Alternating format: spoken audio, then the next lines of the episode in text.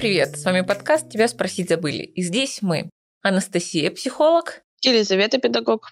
И Ольга Седова. Мы отвечаем на ваши вопросы, рассуждаем с трех разных точек зрения, три разных поколения, которые не пытаются договориться, а просто обсуждают, для кого что является актуальным и почему. Нам важно попытаться друг друга понять. В нашем подкасте мы не раз говорили, что женщины – это не только украшение мужчины, его опора и поддержка, а удивительные, невероятно талантливые и сильные личности. В подкасте «Кто это такая?» как раз рассказывают о женщинах в искусстве. Саша и Алина, ведущие, изучают жизнь художниц и какое место они занимают в истории мирового искусства. Это интереснейший подкаст, который доказывает, что женщины действительно могут. И сегодня очень интересная тема, я думаю, многие с этим вопросом сталкивались, может быть, в разных проявлениях. Мне 25 лет, и я парень. Всю детство занимался в художественной школе подавал большие надежды. А сейчас вырос и понял, что хочу быть визажистом. Родители не только смеются надо мной, но и говорят, что я позор семьи. Папа обзывает геем, а мама просто тихонечко плачет. Кто и когда решил, какая профессия женская, какая мужская? Сил на борьбу нет. Хочется просто опустить руки, но быть несчастным не хочется еще больше. Хотя при таком раскладе я несчастен в любом случае. Так давайте начнем. Мне стало очень, очень жалко, очень жалко этого человека задавшего вопрос. Ну, вы знаете, это действительно такая э, ситуация непростая, когда идут оскорбления, а в целом родители ведь часто недовольны тем, чем Выбором. дети начинают заниматься, да, и чем бы ты буквально не занимался, это удивительно, если это что-то современное. Те же самые тиктокеры, я не думаю, что родители изначально были за. А про визажиста молодого человека это вообще такой нонсенс для родителей, которые выросли в Советском Союзе. Но при этом это тоже вот года два-три назад это было, наверное, еще как-то более удивительно. Сейчас уже, мне кажется, нет. Я сразу вспомнила про визажиста, когда ты читал этот вопрос. Геворг его зовут. Он э, очень классный, он армянин, и он визажист и красится сам. Вот тут уж вообще у него семья с такими абсолютно противоположными взглядами. Я вроде, кстати, даже смотрела какое-то видео, где парни, которые вот занимаются макияжем и красятся сами при этом еще, они рассказывали, что они практически все сначала прекращали общение с родителями, и только потом, когда они уже чего-то достигали, и родители видели, что это имеет какой-то результат, это их увлечение, как-то начинали идти уже обратно, сближаться с ними. Но сначала это всегда как-то в штыки воспринимается.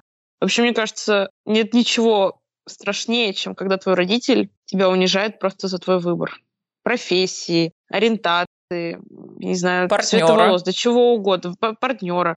Вот это твой самый близкий человек, и он говорит, если ты станешь визажистом, ты не мой ребенок. Ну как это вообще возможно? Ну это же под твой ребенок, он ну, уже всегда, навсегда. И несмотря ни на что. Ну почему ты можешь так говорить? Неужели ты будешь к нему по-другому относиться из-за такой мелочи? Я тут историю слушала недавно от э, знакомого человека. Девушка выучилась на карты Таро и а, начала активно вести практику. И мама так была обескуражена этим, что каждый день приходила к ней домой и со свечкой проходилась по дому, чтобы эта вся дурь вышла из головы девочки, представляете? Может быть, мы здесь можем поговорить не только, не конкретно про мужчину-визажиста, а это скорее вопрос стереотипов нашего общества, когда э, есть мужские профессии, есть женские профессии, и будь любезен, соответствуй. А это как раз идет еще из тех предыдущих десятилетий, столетий, когда общество было все больше традиционное, и других вариантов существования просто не было. А сейчас посмотрите, повара мужчины, э, дизайнеры мужчины, шьют одежду мужчины. Даже э, сейчас уже и, и отпуск по уходу за ребенком в Европе мужчины берут наравне с женщинами, а иногда, а иногда и больше. А женщины прекрасно и в кузнице сейчас работают, и на самолетах летают, и в армии служат, и женщины-адмиралы, и капитаны.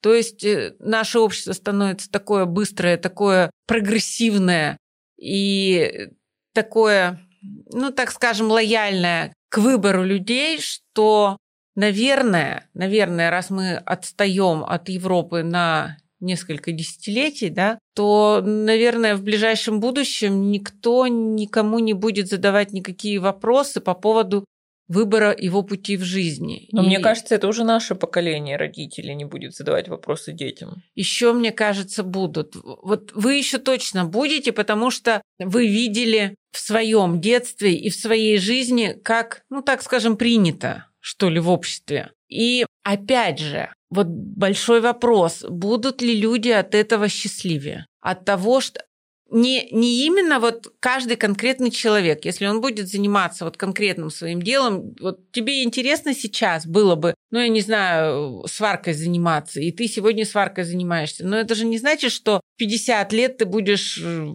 также заниматься сваркой. Ты же можешь потом начать готовить или, или еще что-то, или путешествовать. То есть мы в своем выборе не, мы не выбираем. Не Да, не ограничены. Мы не то, что вот себе задаем путь, и, и у нас другой дороги просто не ну, будет. Ну, как это раньше было? Я вот когда слушаю там 50 лет выслуги на заводе, мне страшно становится. 50 лет, представляете? Это большую часть своей жизни ты ходишь в одно место. Как? Я не могу И это считалось нормально. Почетно да, это считалось. Почетно когда врач там 60 лет э, своего стажа, допустим. Обалдеть. Да, при том, что они долго учатся. И, ну, согласитесь, такие тоже бывают. А повара? Они, допустим, не то, что он сегодня повар, а через 5 лет он не повар. Он э, занимается, если он занимается творчеством, если он занимается любимым делом, то у него это может быть тоже он, может быть, только через 25 лет понял все фишки приготовления вот того блюда. И именно за это блюдо ему дают мишленовскую звезду. Но тут есть разница. С одной стороны, ты повар, и ты там на протяжении жизни изучаешь разные кухни, учишься готовить молекулярную кухню и так далее, да, то есть ты в движении. Либо Если ты, тебе это интересно. Да, либо ты слесарь на заводе, и вот одну гайку условно вкручиваешь 50 лет. Это разные понятия. Вообще конвейеров в мире полно. И в Китае ловят медуз, и этих медуз готовят, и где-нибудь в Колумбии добывают изумруды, изумруды ограняют, где-то на заводах делают машины, клепают и ставят эти моторы, пусть даже в Бентли, в белых перчатках, и полируют эти машины каждый день. Изо дня в день ты приходишь и полируешь ручки в машине Бентли. И за день ты можешь отполировать только там 19 пар этих ручек. Так вот со стороны думаешь, думаешь, блин, удивительно. А если ты открываешь свое дело и ты повар в своем ресторане, то ты наверняка наймешь человека или купишь эту посудомоечную машину, и ты будешь вот этой рутиной заниматься. То есть в любой же профессии есть рутина, не Но только тут э, творчество. вопрос скорее не в том, что профессия не та, а что... Профессия не та, Нет, вот мне кажется, именно а что в том. Мужчины идут на что-то более женственное. Сама-то профессия ведь здесь не виновата. Виновата в том, что это типа мужчина не должен выбирать. Я понять не могу, а что такого вот визаже, что... Ну, Вообще бы, ничего. Вот Макс Фактор, я не знаю, честно говоря, годы жизни, да, но вот культура макияжа появилась очень давно, и был мужчина визажистом. Так изначально. Скорее тут, не знаю, я почему-то больше представляю проблема именно не в том, что парень работает визажистом, а в том, что он сам э, в этой культуре и сам красится и все такое. Может быть, вот это вызывает больше диссонанс. Кстати, может, это странно звучит. Я ничего такого не вижу в том, что молодой человек может краситься. Ну, вот как-то Я уже там тоже привыкла. броско и ярко. Меня пока пугает то, что мужчины начали маникюр так активно делать. Вот это для меня странно. Да, стало модно в Москве, и я смотрю, уже все парни с да, черными ногтями да. ходят, пока это я дико тут, выглядит. Я тут заходила, сидела в баре, и сидит парень, и у него накрашены ногти, и у бармена накрашены ногти. Тут это почти везде. И он такой говорит, ой, слушай, Миша, у меня что-то лак облупился, у тебя нет случайно синего? Тут говорит, слушай, только черный с собой. Я думаю, так это странно. Они все забиты, они такие качки, и они вот сидят. Слушай, а у тебя нет сегодня синего лака? Нет, только черный.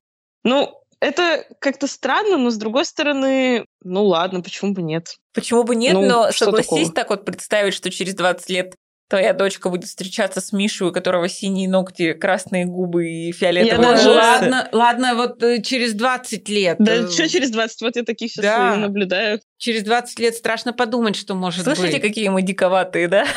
Ну, знаете, при этом... Э, Подождите, вот даже 10 лет назад кто слышал про барбершопы? Про эти Конечно, вот нет. турки? Но вот я очень...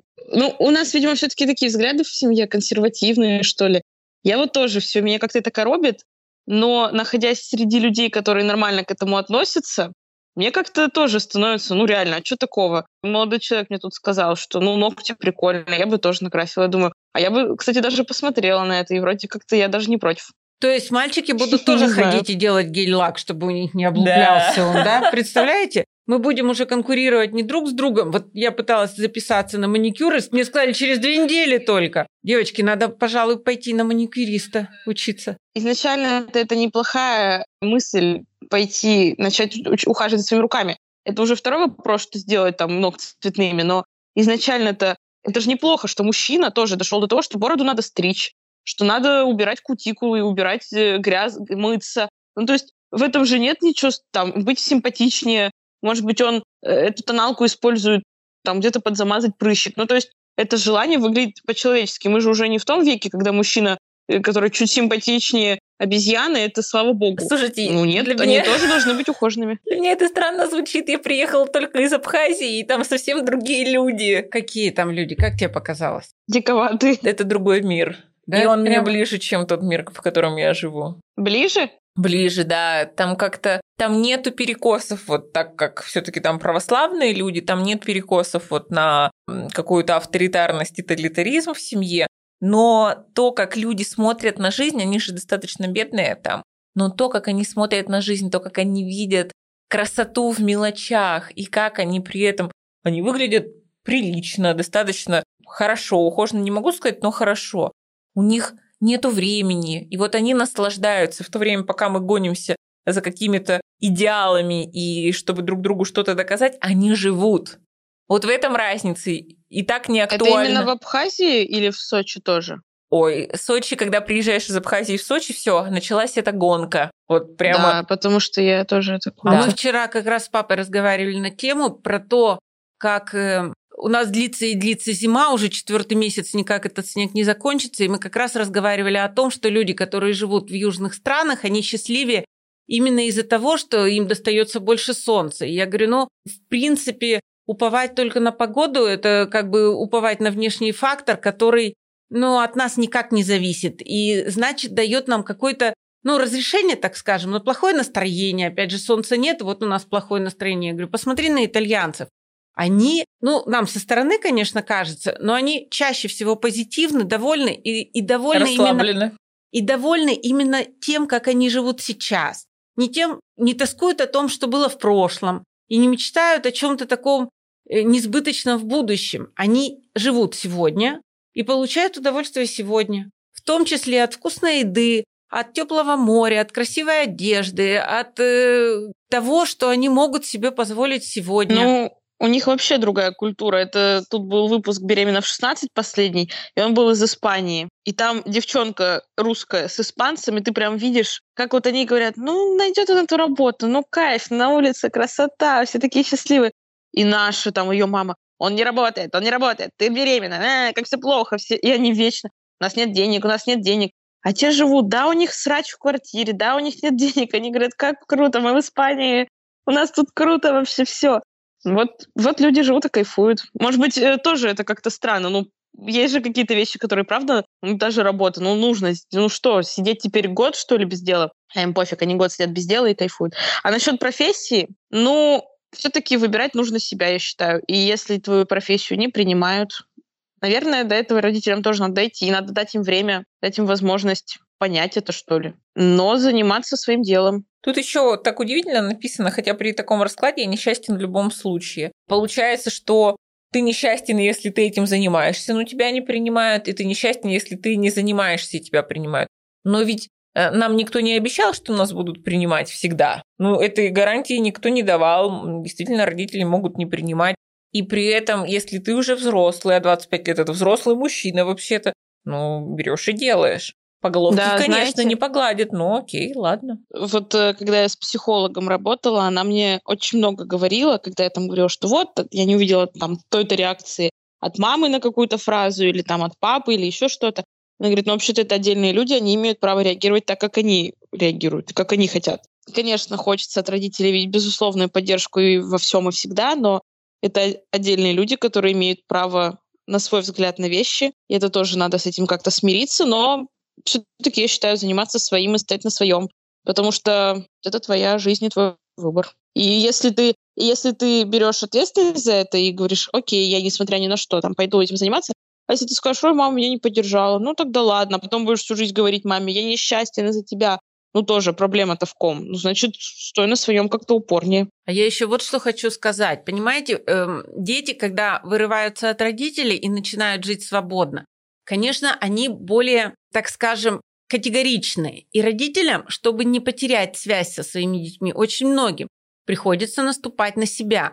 Потому что, да, потому что они дольше живут, потому что у них было всякое в жизни, потому что им хочется подстелить где-то и соломки, и не хочется видеть в сторону своего ребенка осуждающие взгляды, им хочется гордиться своими детьми. И точно так же нашим бабушкам и дедушкам. А получается, мы говорим, ой, ты только про это с ним не разговаривай, ой, только ты это не говори. И получается, что мы, прожив свою жизнь, большую часть своей жизни, а бабушки и дедушки вообще долго уже живут и уже многое видели и многое пробовали, и, конечно, они многого боялись в своей жизни. Конечно, они жили совсем не так, как э, хотят сейчас жить их внуки. И для того, чтобы не потерять связь с молодым поколением, они должны постоянно наступать на себя. Но это же тоже неправильно. Они же тоже имеют право на свои, на свое мнение, на свое решение, на свои слова. И они не обязаны каждый раз, общаясь с молодым поколением, думать, как они отреагируют, чтобы ну, не хлопнуть дверью, так Но скажем. Но молодое поколение не обязана слушать. Вот. И мы приходим к тому, как разговаривать людям, чтобы оставаться в контакте. На нейтральные темы. Ты, ты сейчас сказала фразу о том, что вот, чтобы человека там не обидели, ребенка не обидели. Так в этом вот страхе, ой, у тебя не получится, обижает-то больше всего по итогу родители, бабушки и дедушки. Вот, вот самые злостные вредители, вот, вот, вот, допустим, в этой ситуации родители самые злостные вредители. Кто обидит этого мальчика? Так смешно называть мальчиком 25-летнего мужчину. Кто его обидит? Да обществу-то, собственно говоря, все равно. Особенно если у него получается, если к нему идут клиентки, скорее всего, они довольны и восторжены. Кто там является-то этим негативным, негативной стороной? Ис- исключительно родители, поэтому надо съезжать от родителей, если вы живете с ними, и заниматься тем, что вам нравится, и постепенно они привыкнут к этому. Получается, что движение одностороннее. Одностороннее. А дети когда должны вставать на точку зрения родителей и понимать их тоже? А детей рожают ведь не для того, чтобы Не для дети того, вставали. конечно, конечно. Но, но тут, видишь, тут мы-то сейчас рассматриваем более широкую ситуацию, когда мы хотим, чтобы был мир между поколениями. И в данном случае, как родителям надо меняться, безусловно, надо, надо принимать, надо наступать на себя, да, нужно мыслить шире и желать счастья своему ребенку. Но хочется, чтобы дети тоже не просто хлопали дверью, уходили в свою жизнь, а чтобы они оставались на связи. Но есть еще один тогда вариант, когда дети в ответ тоже высказывают, что родители там дураки и живут неправильно. Никто же не хочет из родителей этого слышать. Все говорят, ой, как ты смеешь так Но разговаривать. они же прожили уже свою И жизнь. что?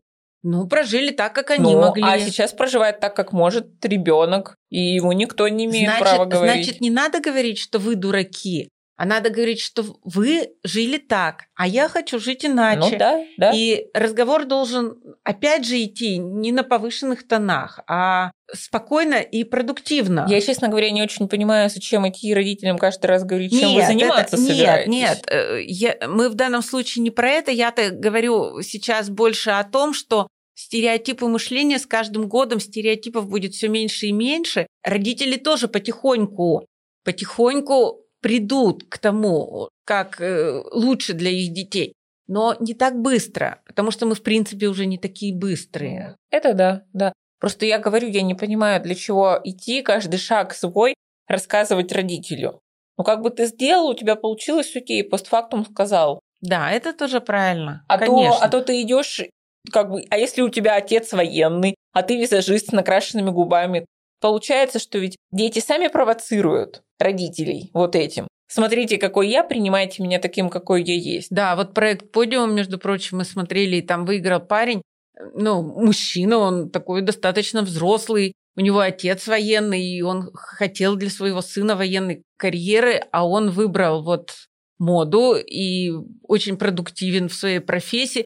Но, с другой стороны, странно выглядит, когда мужик с накрашенными ногтями, такой весь накачанный, чуть что плачет.